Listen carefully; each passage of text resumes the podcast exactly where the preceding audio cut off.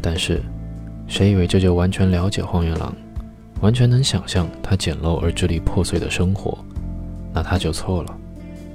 他远没有深知其人，他不知道，像一切规则都有例外，在特定情况下，一个罪人比九十九个好人更使上帝喜欢一样，哈利也有例外和幸福的时刻。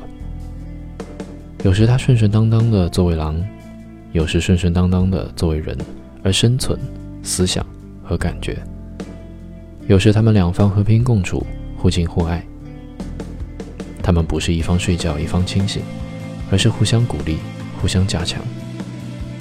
在他的生活中，有时一切合乎常规、人所共知的东西之所以存在，似乎只有一个目的：不时的做短暂的休息，被异常的奇迹、上天的思考所突破，让位给他们。世界上到处都是如此。这些短暂罕见的幸福时刻是否抵消或冲淡了荒原狼的厄运，从而使幸福和痛苦得以保持平衡？或者那几个小时的强烈幸福，是否能把所有痛苦吸收抵消而留有余地？这个问题让悠闲自在的人去随意思考吧。狼也常常思考这个问题。那是无所事事的日子，毫无益处的日子。这里尚需提及的是，类似哈里这样的人还为数不少。许多艺术家就是这种类型的人。这些人都有两个灵魂，两种本性。他们身上既有圣洁美好的东西，又有凶残可恶的东西；既有母性的气质，又有父性的气质；既能感受幸福，又能感受痛苦。两者既互相为敌，又盘根错节，互相并存。犹如哈里身上的狼和人一样，这些人生活极不安宁。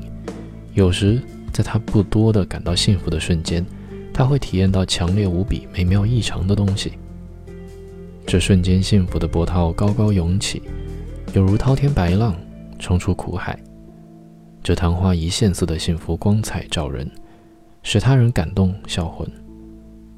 许多文艺作品描写某个受苦的人在短暂的瞬间忽然升华，成了自己命运的主人。他的幸福像天上的星斗，光彩夺目，弄得看见他的人都觉得那是永恒不变的东西，都以为这正是他们自己的幸福的梦想。所有这些文艺作品都是这样产生的，都是苦海之上宝贵的，然而又是瞬息即逝的幸福之花。这些人的行为和作品，尽管名字各不相同，但是他们实际上都没有生命。就是说，他们的生命不是存在的，没有外形。他们不是通常意义上的英雄、艺术家或思想家，就像其他三百六十行一样。他们的生命是一种永恒的、充满痛苦的运动，犹如汹涌的波涛拍击海岸，永无休止。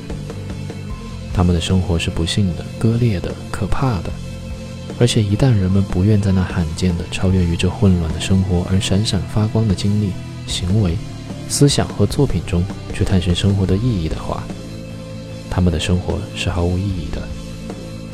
于是，这类人中产生了危险而可怕的想法：整个人类生活也许是个大错，是人类之母夏娃的怪胎，是大自然粗野的、没有成功的尝试。他们中也会有另一个想法：人也许不仅是稍有理性的动物，而且还是天之骄子，是不朽的。